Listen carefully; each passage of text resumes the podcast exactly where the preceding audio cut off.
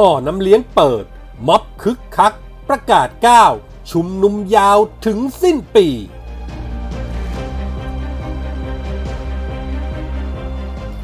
เบื้องหลังเฟรนลี่ดิวหมื่นล้าน ซื้อขายโรงพยาบาลบำรุงราษมิตรภาพระหว่างสองหมอ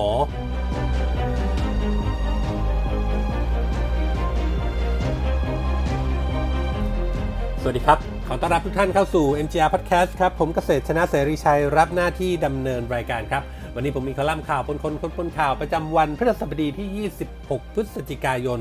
พุทธศักราช 2563 มาฝากกันครับลุ้นระทึกกันมาเกือบตลอดทั้งสัปดาห์ครับ หลังจากที่คณะราษฎรประกาศจะชุมนุมแบบเบิ่มๆ ในวันที่ 25 พฤศจิกายนที่หน้าสำนักงานทรัพย์สินส่วนพระมหากษัตริย์ย่านเทเวศ มีการเปิดตัวกลุ่มเสื้อแดงจะมาร่วมสมทบด้วยพร้อมจัดตั้งการภาคีเพื่อประชาชน รวบรวมการมืออาชีพไว้ดูแลความปลอดภัย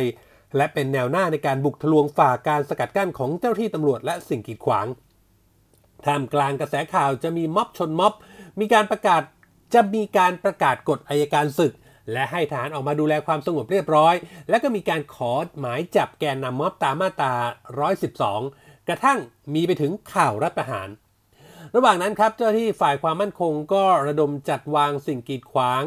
ขึงรั้วรวดหน้ำทั้งตั้งตู้คอนเทนเนอร์ปิดกั้นเส้นทางโดยรอบที่จะไปสำนักงงานทรัพย์สินกันอย่างแน่นหนา แล้วก็มีการประกาศปิดการจราจรบนถนนสายหลักๆ บริเวณโดยรอบหลายสาย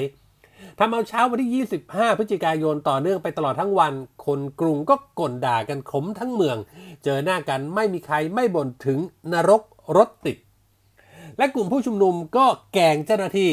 กงในที่นี้ก็คือแกล้งเนี่ยนะฮะ โดยประกาศย้ายจุดรวมพลจากสำนักงงานทรัพย์สินไปที่หน้าสำนักงงานใหญ่ธนาคารไทยพาณิชย์หรือตึก SCB แยกรัชโยธิน เป็นการประกาศในช่วงค่ำคืนของวันที่ 24โดยมีการอ้างว่าเพื่อหลีกเลี่ยงการปปัญหาการจะปะทะกับเจ้าหน้าที่ หรือมวลชนฝ่ายตรงข้ามที่อาจจะเกิดขึ้นได้ แล้วก็จุดหมายใหม่ก็คือ ความเป็นสัญลักษณ์ที่ไม่แตกต่างกัน เพราะสำนักงงานทรัพย์สินก็คือผู้ถือหุ้นใหญ่ของธนาคารไทยพาณิชย์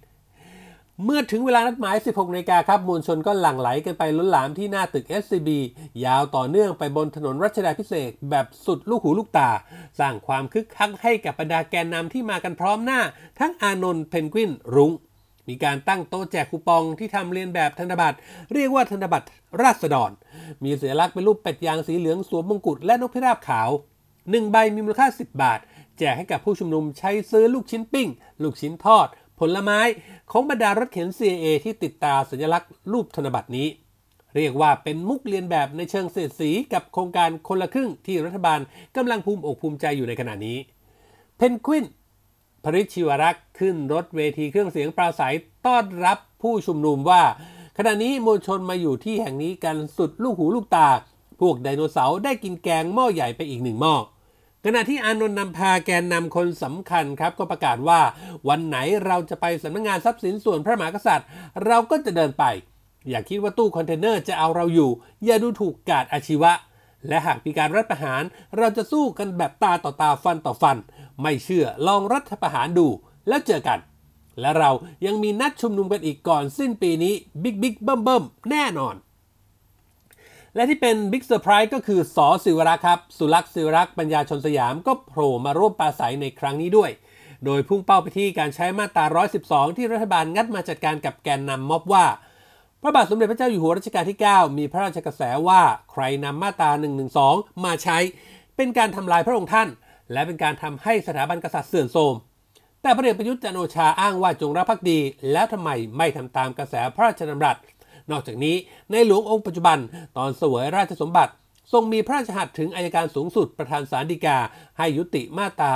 112 ขณะนี้พลเอกประยุทธ์กับเอามาตรา 112 มาใช้ เป็นการขัดพระราชองค์การ เป็นการทำลายล้างสถาบันกษัตริย์ เป็นการรังแกพระเจ้าแผ่นดิน เพราะฉะนั้นประเด็นนี้ประเด็นเดียว ที่เราจะต้องร่วมกันทีพลเอกประยุทธ์ออกไป ให้พ้นจากอำนาจรัฐบาลให้ได้ เพราะทำสิ่งที่ขัดพระราชกฤษฎีการรัชกาลที่ 9 และรัชกาลที่ 10 ดูจากมวลชนและแนวร่วมในการชุมนุมครั้งนี้ครับ ก็ต้องบอกว่าบิ๊กเบิ้มอย่างที่เขาบอกไว้จริง ๆ และคำประกาศของอานนท์หากมีการรัฐประหารเราจะสู้แบบตาต่อตาฟันต่อฟัน และยังมีนัดแบบบิ๊กเบิ้มไปจนถึงสิ้นปี หรือจนกว่าจะได้รับชัยชนะ นั่นหมายถึงอะไรครับ แสดงว่าหลังจากนี้การจัดการชุมนุมจะมีระบบออแกไนซ์อย่างดี และมีชุมนุมต่อเนื่อง นั่นแสดงว่ามีท่อน้ำเลี้ยงเข้ามาให้การสนับสนุนอย่างจริงจังแล้ว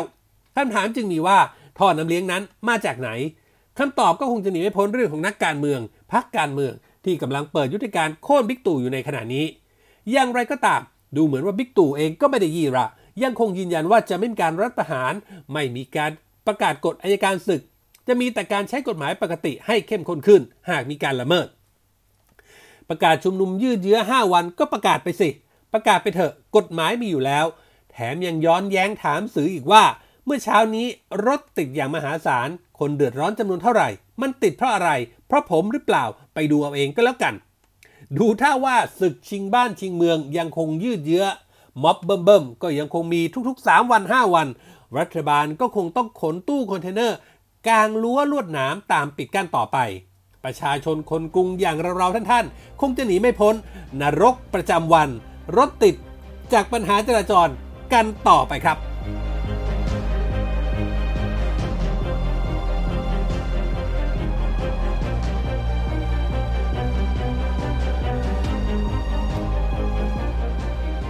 เมื่อวันก่อนครับบมจกรุงเทพดุสิตเวชการ หรือตัวย่อว่า BDMS ของกลุ่มหมอเสิร์ตประสริฐประสาททองโอสถ ประกาศขายหุ้น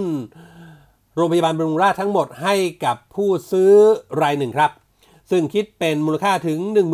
18,613 ล้านบาท หลายคนก็สนใจอยากรู้ว่าผู้ซื้อรายนั้นคือใคร วันวันนี้ครับมีคำตอบ ผู้ซื้อรายนั้นหนึ่งนั้นก็คือสาธิตวิทยากร ประธานคณะกรรมการบริหารบริษัท Principal Capital จำกัดมหาชน หรือ PRINC Prince นั่นเองครับคำถามก็คือว่าสาธิตคือใคร ดูจากโปรไฟล์นักธุรกิจ นักบริหารคนนี้ต้องบอกว่าไม่ธรรมดา เป็นบุตรชายของนายแพทย์พงศักดิ์วิทยากร อดีตผู้ก่อตั้งโรงพยาบาลกรุงเทพเครือข่ายโรงพยาบาลใหญ่ในเมืองไทย ส่วนตัวเขามีดีกรีจบตรีวิศวะจุฬาและไปต่อ MBA บริหารธุรกิจจากมหาวิทยาลัย Golden Gate University สหรัฐอเมริกา และปริญญาเอกด้านการจัดการเชิงกลยุทธ์ Strategy Management หลักสูตรร่วมของมหาวิทยาลัยกรุงเทพ และ University of Nebraska Lincoln สหรัฐ โดยมีผลงานวิทยานิพนธ์ดีเด่นก็คือ Alliance Strategy of Hospital บ่งบอกว่าความเป็นทายาทที่มาจากครอบครัว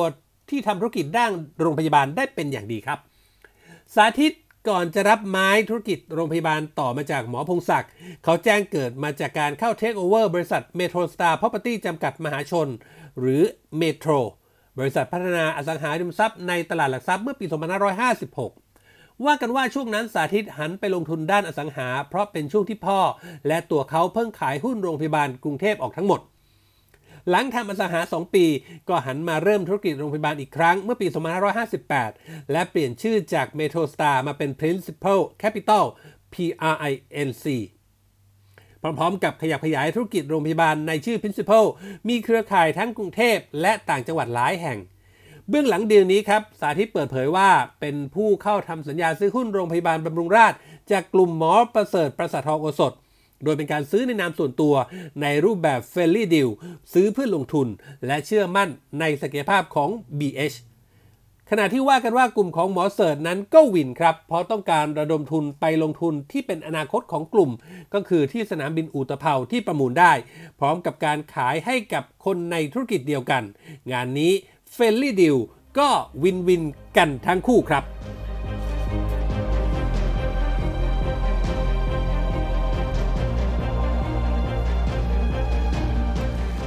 นี่คือเรื่องราวจากคอลัมน์ข่าวปนคนคนปนข่าวที่ผมนำมาฝากกันในวันนี้นะครับ คุณผู้ฟังสามารถเข้าไปดูเพิ่มเติมได้ครับ ในเว็บไซต์ของเรา mgronline.com นอกเหนือไปจากข่าวสารสถานการณ์ที่เราอัปเดตให้อ่านกันตลอด 24 ชั่วโมงแล้ว ยังมีคลิปข่าวที่น่าสนใจในอีกทุกหมวดข่าวให้ได้เลือกรับชมกันด้วยครับ และถ้าคุณผู้ฟังคุณผู้ชมมีข้อแนะนำติชมประการใดทิ้งคอมเมนต์ไว้ได้ในท้ายข่าวนะครับ ทุกคอมเมนต์ทุกความเห็น เป็นกำลังเป็นแรงใจให้พวกเรานำไปปรับปรุงพัฒนาผลงานให้ออกมาเป็นที่ถูกต้องตรงใจคุณผู้ฟังมากที่สุดครับ วันนี้หมดเวลาแล้วครับ ขอบพระคุณทุกท่านที่ติดตาม ผมเกษตรชนะเสรีชัยลาไปก่อน พบกันใหม่โอกาสหน้า สวัสดีครับ